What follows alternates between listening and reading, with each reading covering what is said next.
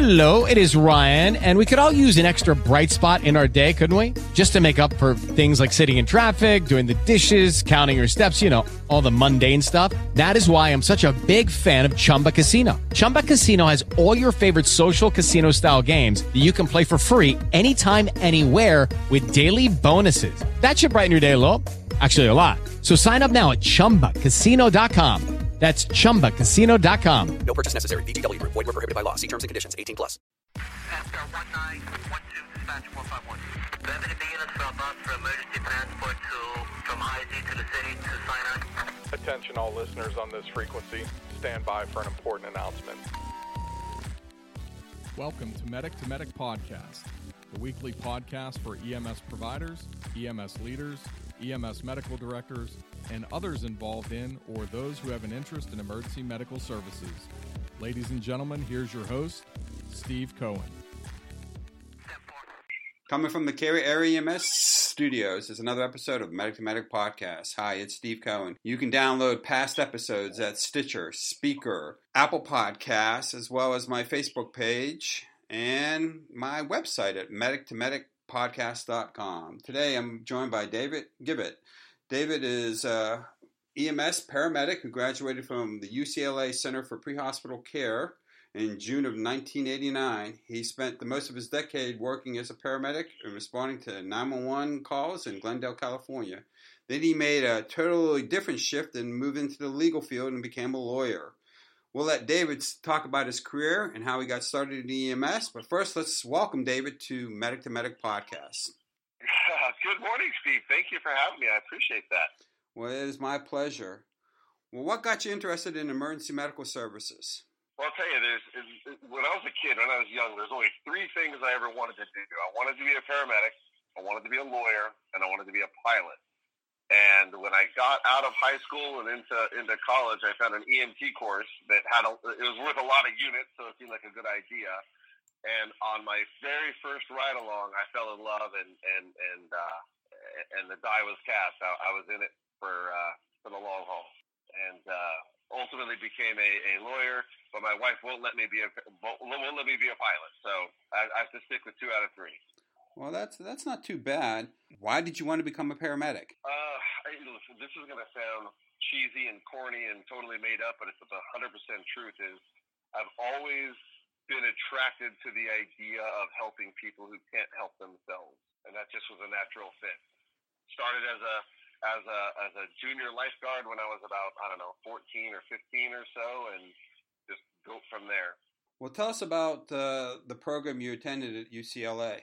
Well, back when I attended, it wasn't UCLA. Uh, wasn't UCLA yet. It was the Daniel Freeman Paramedic School in Inglewood, one of the one of the original paramedic schools in California and it was a, a, a very amazing experience to me uh, and very eye opening. I remember as an EMT thinking, man, some of the paramedics I work with, you know, running county fire calls and whatnot, some of these paramedics are just real jerks. Like, how do they, where do they get the attitude from and where do they get the ego from? And about four hours into my first day of paramedic school, I, I just, I had an epiphany and said, oh, they're not jerks at all. This stuff is hard and you know the the remainder of the program was very very interesting to me and very difficult you know back uh, back in in the day that I did it. You you were allowed to retake one quiz uh 80 was passing 79 was failing and we lost a good I don't know third of the class before it was over. It was unlike anything I'd ever done before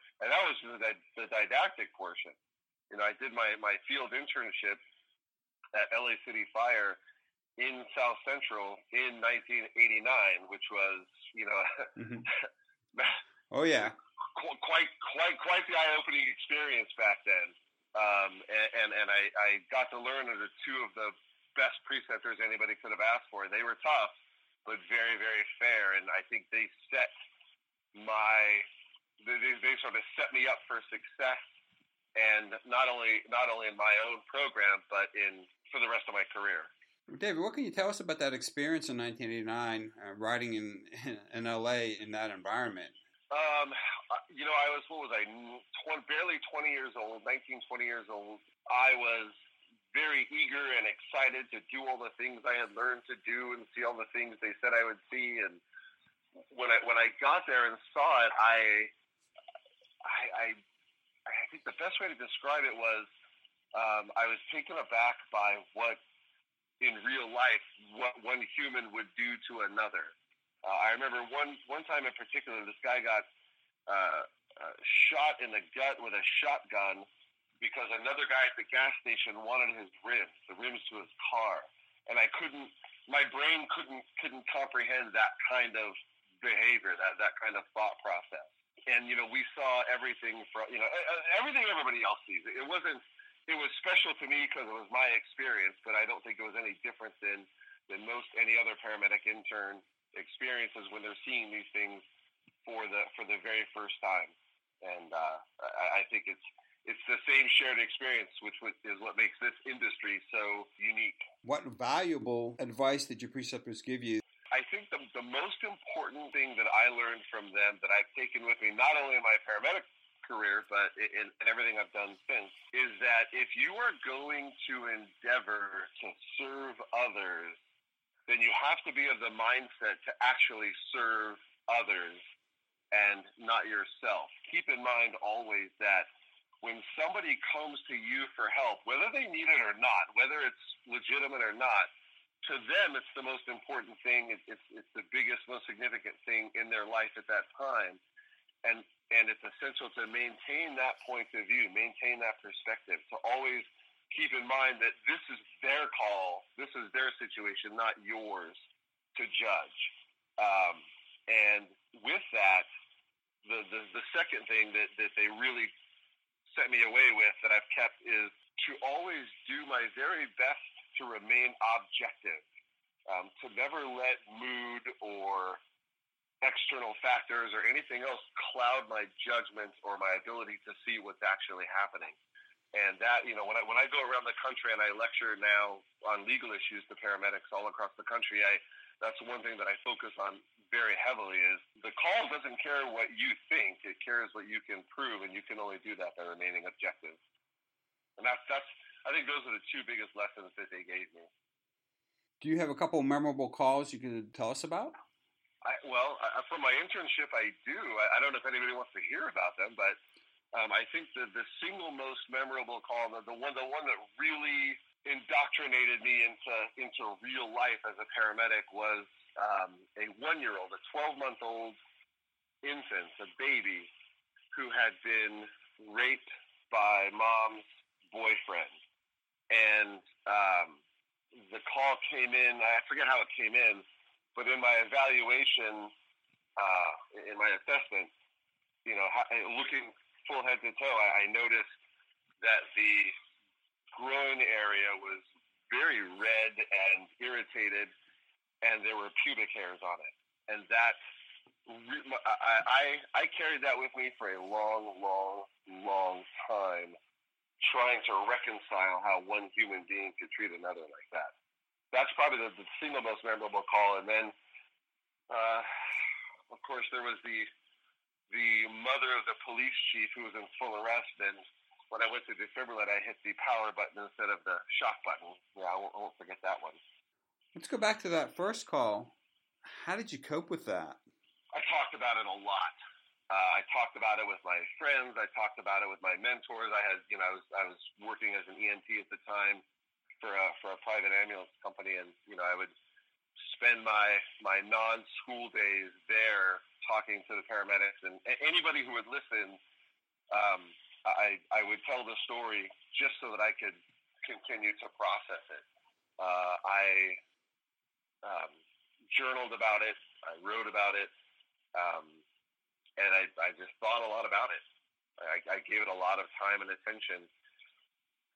Uh, I, I was told somewhere along the way, I don't remember where or by whom, but I was told that that the worst thing any provider could do is to suppress the feelings, to suppress um, the emotions. You know, one of the things that um, Kelly McKee was was one of my preceptors, and he always told me that um, that you know if you let the job get to you, it will, and the best way to cope is to let it out. The the, the whole notion of of being strong and just tucking it away it was false. It was a myth. It's how people get hurt. So I talked about it a lot. Now, 30 some odd years later, I still think about it sometimes. Uh, so you were kind of a, a leader in that component uh, by going out and, and talking about it, where most people didn't. Maybe I didn't. It certainly wasn't my intention. I just needed to get it out. I'm not. I, I'm a. I'm a hard on your sleeve kind of guy. Just ask my wife; she'll tell you. Well, don't ask her. Let's not. Let's not bring her into this. Okay, we won't ask her then. All right, good. Well, she was a paramedic too, and now she's a nurse, so she knows. She comes home and talks about it, and you know, I, I know the best thing I could do for her is listen. Absolutely. So you're a paramedic. What were your career goals? Well, you know what's funny about that is I didn't. I didn't have any. Um, when I was in my internship, uh, one of the one of the battalion chiefs came around with interest cards because LA City was doing a mass hiring, and you know, gave me an interest card. And I thought you know, I don't, I don't really think I'm going to do this for that long. So, yeah, no, no thanks. And I and I didn't realize the the hold that it had had on me, so I didn't take it. And I uh, I went to work for a, uh, a private provider, and lo and behold, it was you know ten years later that I realized, you know, I might have should have thought about taking that card. but obviously, I'm glad I didn't because I'm gonna, uh, you know, uh, I get to do what I do now. But uh, it, it was career goals. I, I, I, it's funny that you ask. I, I don't know that I had. I don't. I don't know. I don't know. I, I know that while I was there, I had uh, little things that we did. Well, not little, but um, like for example, with the help of some of you know some of my coworkers, we established the very first bicycle-based paramedic unit in the county of Los Angeles in the history of, of LA County EMS. Uh, and that was that was something quite cool. You know, I was with people that were trying new things and doing new things in the moment. But career goals, I, I never thought it would last that long. What'd you do after LA? I took a job with uh, AMR Corporate. I was I was with uh, it was AMR at the time uh, in the city of Glendale. Glendale was an all BLS only fire department. Uh, professional, which became MedTrans, became AMR, uh, had taken over the contract. You know, had had had the contract for years and years and years and years. Um, the fire department, the city decided they wanted to take ALS in house, and to me, that seemed like the perfect time to, to see what was next. At the same time, we were in union negotiations, and you know they were they were pretty hard fought. And when the union negotiations were over, the CFO of AMR in Southern California approached me and said, "Hey, I was watching you during the, the negotiations, and and we need help on this level communicating with the employees. We're just not doing it right. Do, do you want to help us out?" And I said, "Of course I don't. I don't want to be part of that." Um, and then, of course, they made me an offer I couldn't refuse, and up I went. And that led to me being uh, doing consulting around the country, teaching other EMS agencies how to perform better, how to treat their people better, how to communicate with them, um, which led me to Baltimore, where I was the director of operations for the Rural Metro division there, where I met my wife. And after that, I had sort of done what there was to do. I had fallen into the various roles that I had done came back to California and decided, you know what, it's time to it's time to do the next thing on my list. And uh, basically, on a whim, went to law school. Next thing you know, law school came and went. I took the bar, passed out on the first try, and oh boy, now, now I got to now I got to figure out how to be a lawyer. And that's that's basically how the progression went. Well, let's go back to your advice and your consulting and give us some tips about how we as leaders in the organizations that we serve better communicate with our employees and volunteers? Okay, that, uh, I'm happy to do it. It starts by telling them the truth. Don't treat employees like children. Don't treat them like they're stupid. Don't treat them like they don't understand. Level with them. Be honest with them. Be forthright with them. Ask them their opinion, their advice, get their input, and then use it. Don't ignore it. So the one thing that I noticed from a lot of agencies that I served was that we would provide them with, you know, various ideas and tools and tips, and they would do surveys and they would get the employees' opinions and feedback because they all wanted feedback, and then they would never use them. They would just go ahead and do what they were going to do anyway, and that was one of the more frustrating things that we ever had to deal with. So what I would say to leaders now is is recognize that that just because you're the supervisor or you're the manager or you're the director or you're the owner doesn't mean you're the smartest person in the room. Um, doesn't mean that you understand what's happening in the field in that moment. And let your people, you know, give your people the opportunity to lead and show them, you know, show you what they have. And, and I promise you, it gets better. And give me one more better communication tool that we could use with our employees.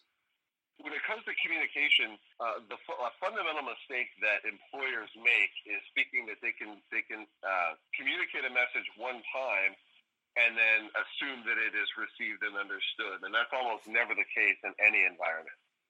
Uh, I think when it comes to employee communication, it, it it's got to be a multi a multi prong affair, meaning you got to sit down and talk with them, uh, print it for them, put it on social media. I mean, any different ways you can to communicate the message. You know, you got to repeat it several times to, to get the message through, but that's not enough. That's got to be followed with leadership demonstrating the behavior or the conduct or the procedures or whatever it is, demonstrating it themselves, leading, you know, by example. Um, the, the best form of communication from from you know supervisor to subordinate is being in the trenches with them or doing the thing you want them to do. If you you know if you want your employees to wash the ambulance every day, you better be washing your supervisor truck every day. If you want the uh, employees to be sharp in their uniforms, you got to be sharp in your uniform.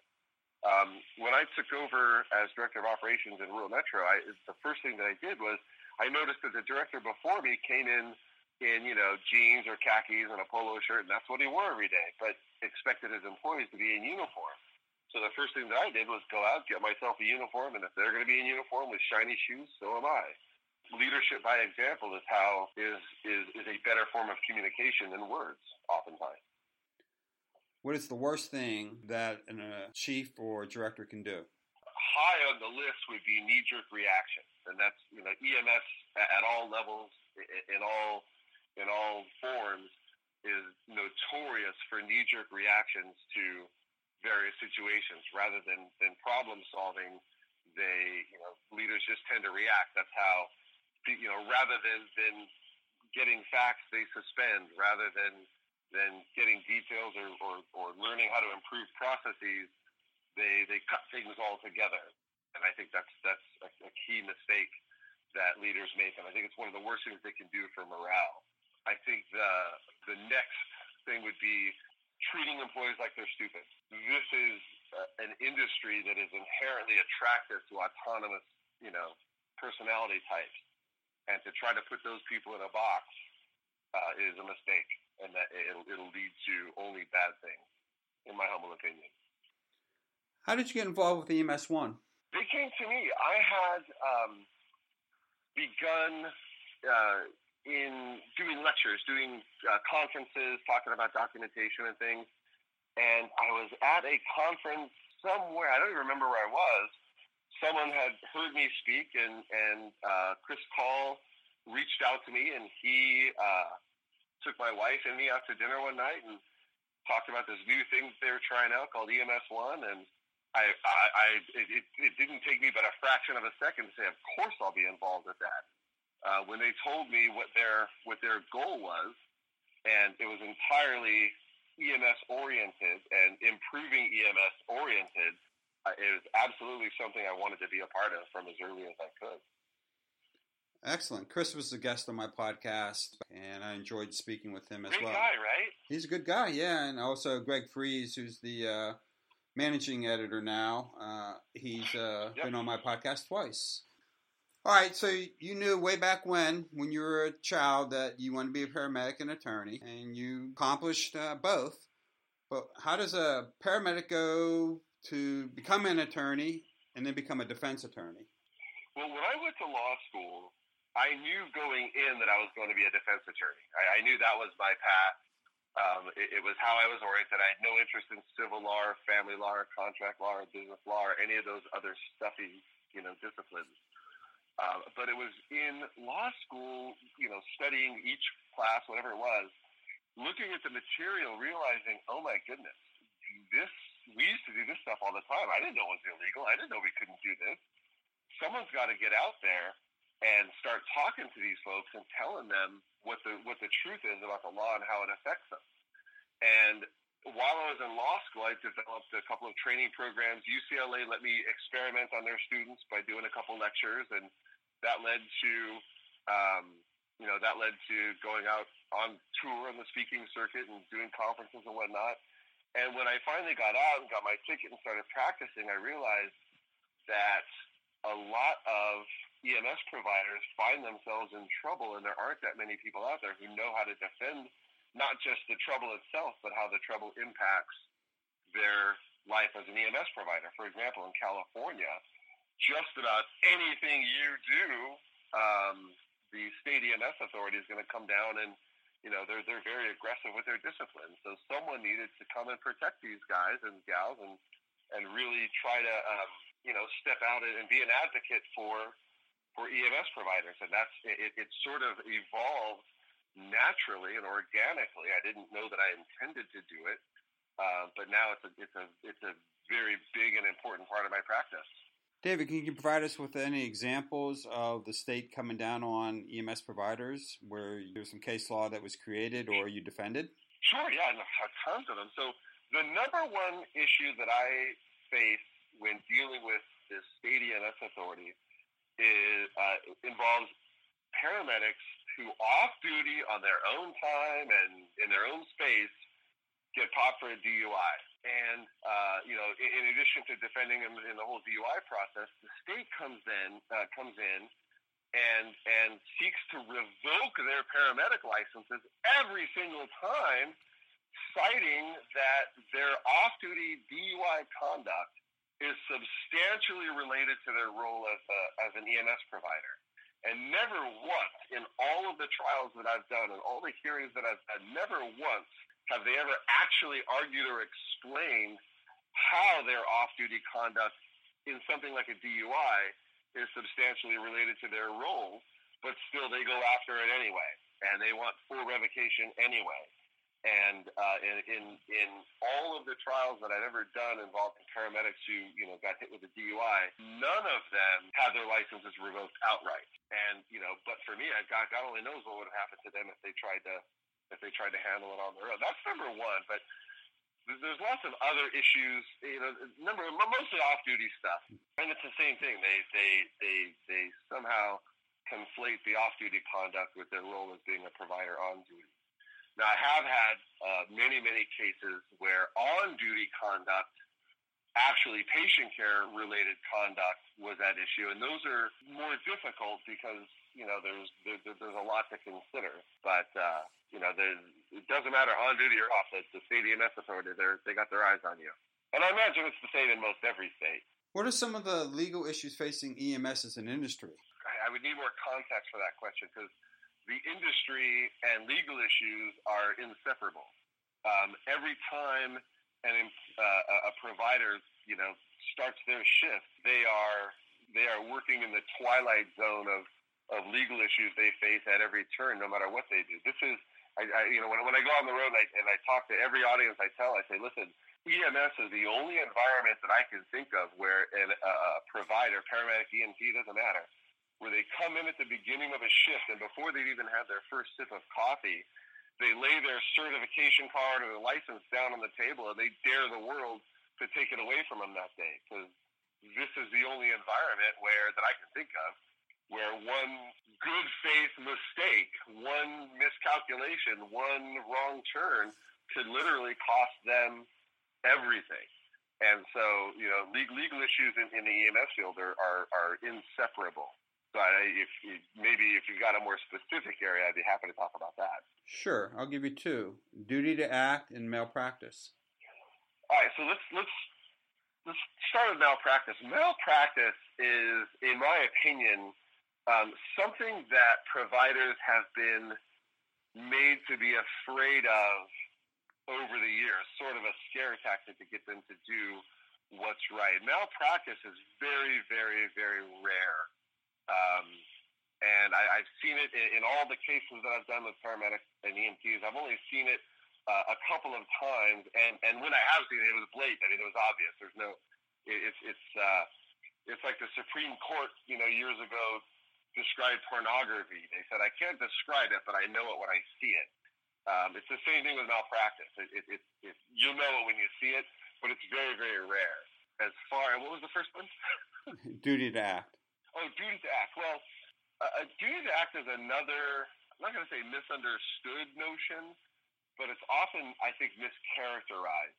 And I, to me, the, the duty to act for an EMS provider boils down to one very, very simple notion, one very simple concept, and that is that when a provider is on duty and subject to call, they have an absolute duty to respond to the needs of everyone who calls them. And whatever those needs are, they're the ones who determine it. You know, the providers are the ones who determine that need. So the, the duty to act is is a good, all encompassing way to look at the job. Uh, but uh, it's, it's, I think, very, it's too vague and ambiguous to, to really nail down, I think, because there's too many moving parts. What tips can you provide to an EMS provider or an EMS industry to stay out of legal trouble? Documents, documents, documents. Documentation is the single biggest um, issue that I that I come across when I deal with EMS related situations. You know, on the on the job, most people consider. Well, I'm not going to say most. A lot of providers have been taught or learned that documentation is a chore. It's just something that they are supposed to do because they ran a call. And I, for one, am trying to reshape the view of documentation um, to get people to understand that documentation is every bit as important to patient care as anything else you might do with a needle or a splint or a, you know, oxygen or anything else. That documentation is itself um, patient care, and that that I think is the is probably the, the biggest thing because within documentation you've got um, your full thorough systematic assessment. You've got your your appropriate medical care based on the objective findings of your objective assessment. All of the things that one does culminate in the documentation, and when it's all said and done, your documentation is the only thing that remains. It's the only thing that, that's left over after the call. The patient's gone home or died. Uh, you've long since forgotten about the call because you've run 500 more since. Um, and when it comes time to remember what happened, when it comes time to to um, discuss it, the documentation is going to be the only thing left to remind you of, of that call you've long since forgotten about. So I think that, that that would be my number one. How do your personal ethics cross over into your legal ethics? Yeah, ethics ethics are ethics. Um, integrity is integrity. You know, it's it's who we are when we think no one's looking. Um, for me, the job of defense lawyer is basically the same as the job of, of paramedic. And that is, you know, people call me, they, they need me right now. They believe that they're in a situation they can't get out of. They're like, you know, that it's, that it's life threatening, even if it's not. Um, I've got to get in. I've got to work fast. I got to think on my feet. I get in, I get out, and it's over. And ideally, I never see them again. So the same ethics of treating people right, of doing the best you can, of of following through, of running out every ground ball. The same stuff you need to do in the field is what is what I have to do as a uh, as a lawyer. Tell us about the legalguardian.com. So the legal guardian, I, I, it, about 2005 or so, uh, five or six, I was in law school, and I was you know had started writing programs, and you know decided that there was definitely a need to get out there and communicate with with uh, providers, and and that was you know, right at the at the apex of people coming to realize that if you didn't have a website, you didn't have anything. Um, so I decided that it would be a good idea to put a website just to have a, a place for there to be information providers can can go to to get what they need. And um, it, it evolved from that. It, it evolved from a from a simple little GoDaddy do-it-yourself website to you know one that's now pretty substantial. Um, although it's difficult to update, so I don't update it very often. I probably should. If anybody wants to reach out and talk to you or get in touch with you, how can they do that? Oh, it's easy. Listen, I welcome all comers all the time. in fact, my cell phone number is 310-699-0070. And I welcome providers all across the country that if they've got questions or concerns or ideas or, you know, just want to have someone be a sounding board, I, I welcome I, I welcome the call. Um, keeping in mind, I, I can't practice law outside of the state of California, so anybody from outside of California who calls me with a hypothetical that they want education, you know, on, I'd be happy to help them with that. And if they're in California, I'll give them all the legal advice they want, and I won't charge to talk. I, I never charge anybody just to answer their questions and try to make them feel better. David, it's been my pleasure to have you on my podcast. Thanks for joining me. The pleasure's mine. I really appreciate it, and uh, you know, if you're still out there, stay safe, would you? Hello, it is Ryan, and we could all use an extra bright spot in our day, couldn't we? Just to make up for things like sitting in traffic, doing the dishes, counting your steps, you know, all the mundane stuff. That is why I'm such a big fan of Chumba Casino. Chumba Casino has all your favorite social casino style games that you can play for free anytime, anywhere with daily bonuses. That should brighten your day a little. Actually, a lot. So sign up now at chumbacasino.com. That's chumbacasino.com. No purchase necessary. Group. Void were prohibited by law. See terms and conditions. 18 plus.